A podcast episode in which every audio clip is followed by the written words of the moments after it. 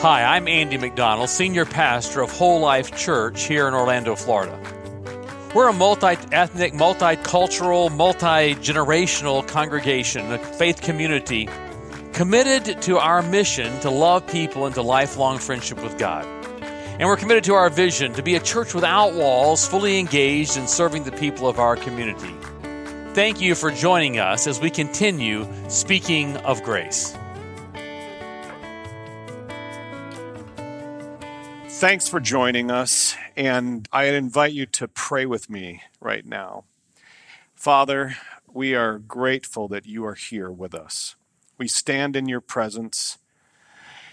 Some of us are sitting, some of us are in different places all around the world, but we know that you are right here right here with us. And so we rely on you, knowing that we are broken vessels.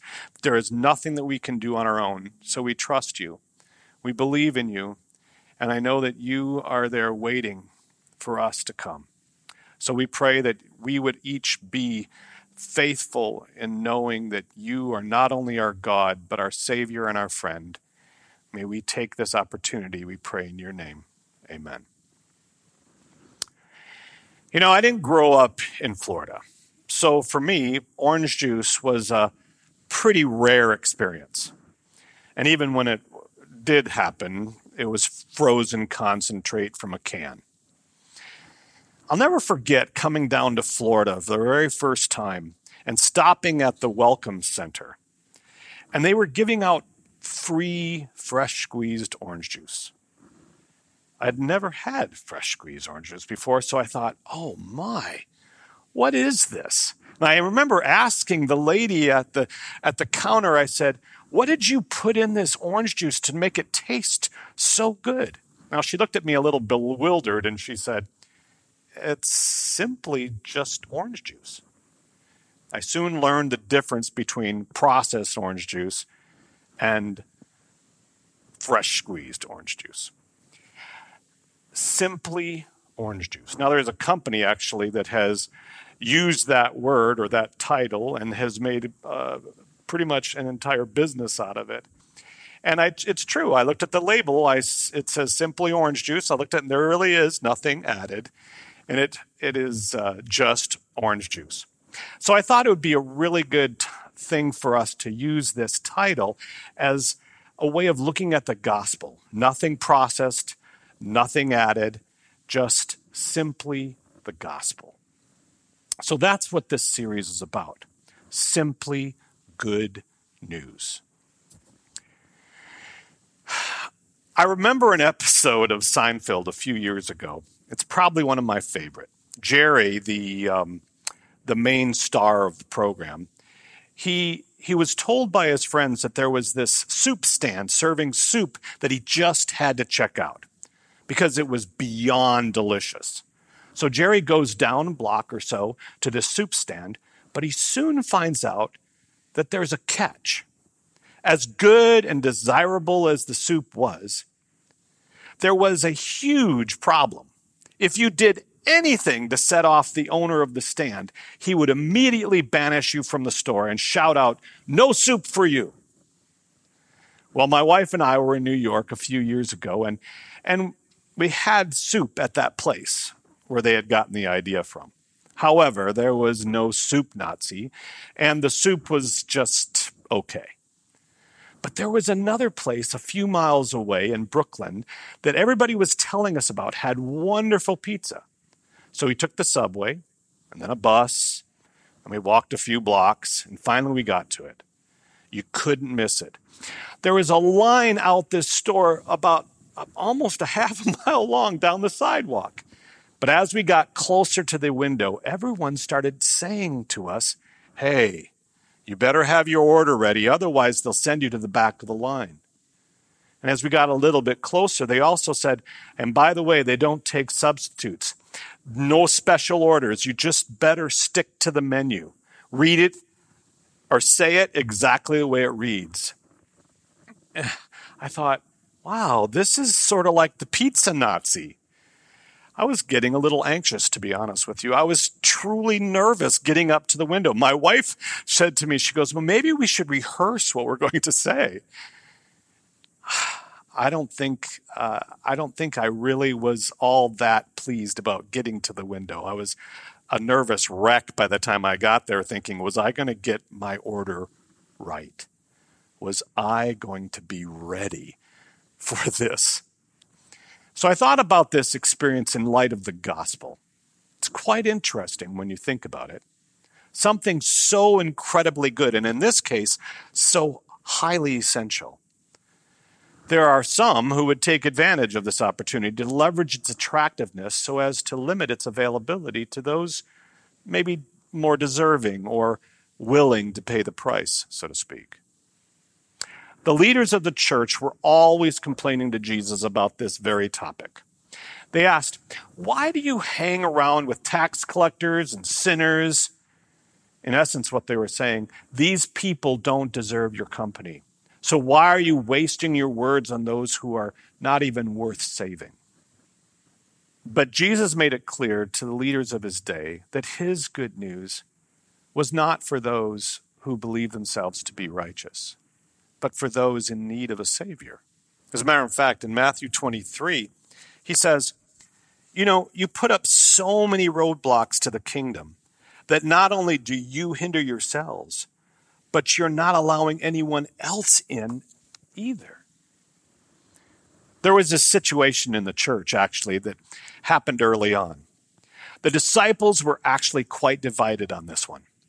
The Christian converts from Judaism were concerned that the Gentile converts, those Christians with no Jewish heritage, would slide into the church without meeting any of the same rigorous standards that they believed God had meant for all of his children, the same ones that they had to keep themselves. One of those standards was circumcision. In Acts, we read about this issue that had come to the forefront. This is what it says. The news traveled fast, and in no time, the leaders and friends back in Jerusalem heard about it. They heard that non Jewish outsiders were now in. And when Peter got back to Jerusalem, some of the old associates concerned about circumcision called him on the carpet. What do you think you're doing rubbing shoulders with that crowd, eating what is prohibited and ruining our good name? You see, at this time, Peter was conflicted. He was a Jew and felt strongly about his heritage. So, how could he break with this Jewish solidarity? Well, Paul helps him out a little bit on this one. Let me read what it says in Galatians.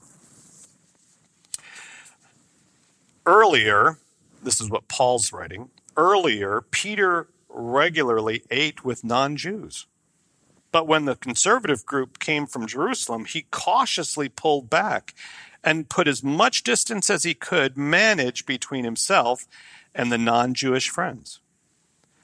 That's how fearful he was about the conservative Jewish clique that had been pushing the old system of circumcision. Unfortunately, the rest of the Jews in the Antioch church joined in in that hypocrisy so that even Barnabas was swept along with the crowd. This is what he writes in response to that, just a little later on in the chapter. I'm emphatic about this. The moment any one of you submits to circumcision or any other rule keeping system, at that same moment, Christ's hard won gift of freedom is squandered. I repeat my warning. The person who accepts the ways of circumcision trades all the advantages of the free life in Christ for the obligations of the slave life of the law. Paul was helping us understand that the gospel, the good news, was, be, was being proclaimed to the lost, and the understanding that God is redeeming all of his children, not only those who followed his rules, but to those who broke the rules as well. This, in a way, has always puzzled people who are trying to live in obedience to God if it's good news that someday my life will be better because I'm following the right path, wouldn't it just make sense that it's eventually going to be bad news for those who followed the wrong path? So, why is the gospel simply good news for all people? Well, Jesus helps us out with this. In Luke chapter 15, Jesus tells this famous story of a father who has two sons. Most of us have heard this story. It's been told in a variety of ways for hundreds of applications. The youngest son asks to leave the homestead, takes his share of the estate, and then through a number of bad choices finds himself penniless, ashamed, and regretful of the day he left. However, there's another side to this, right? There's an older brother. A brother who's done the right thing. He's stuck with the home business. He made the right decisions. And best of all, he never asked for his share of the inheritance to be liquidated. In his mind, he's probably thinking, he's what's keeping the family business afloat. And then there's the father. The father who's pictured in this story as the one who waits, who watches, and longs for his younger son to return. One can only assume that the older brother got pretty tired of that pretty quickly. He might have even thought, Dad, you're wasting your time. But herein lies not only the truth about the gospel, but the reason why it is such incredibly good news for all people. First of all, God never wastes anything. The Father knew that life away from him was no life at all. But the good news, actually great news, is that the Father is always ready. There's not a day that goes by that he's not there ready. This is why Jesus was so emphatic about proclaiming that the kingdom of heaven is at hand. It's now. God is standing at the door knocking. That's present tense. But I want to notice another piece of the story. You see, when the son finally came walking home, it says that the father lavished him with all of these things that signified that he had all the established family status back. And then there's the father who says, Let's have a party. Let's kill the fatted calf. All of this was being done way before the older son had any input at all.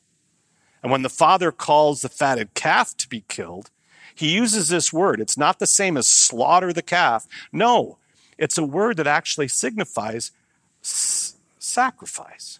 In other words, what he's saying is this calf that was meant for a special occasion is now the one we're going to use, this one fatted calf, because this occasion outstands any other occasion.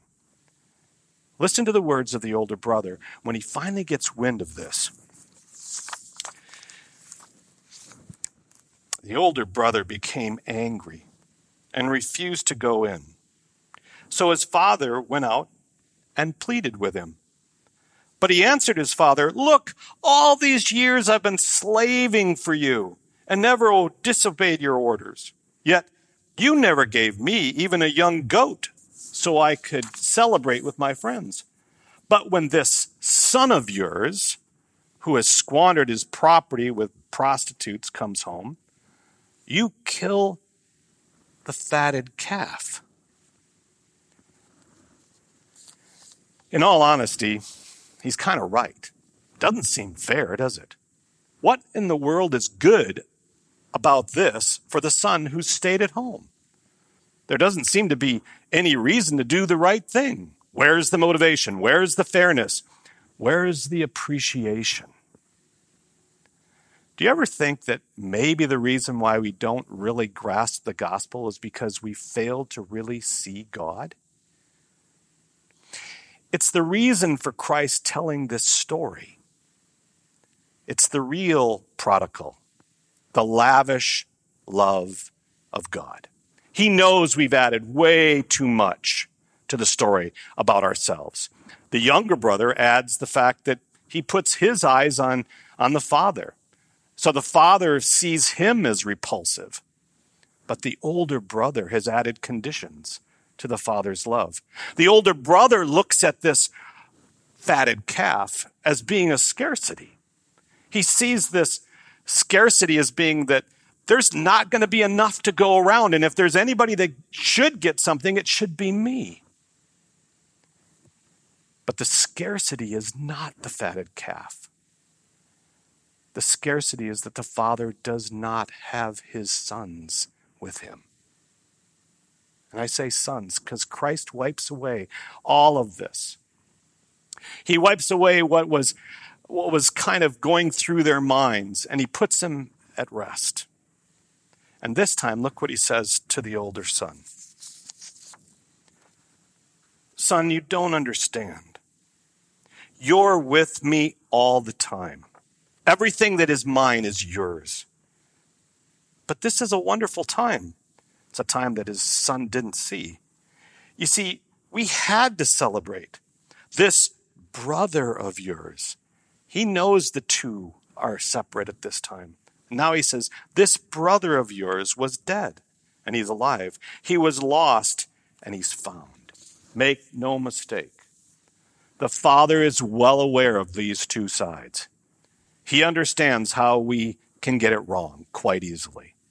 But the point of this is not that he favors one over the other. No, the point is that there is no joy, no peace, and no life outside of his presence. It doesn't matter how many rules you break or keep if you're making it about you.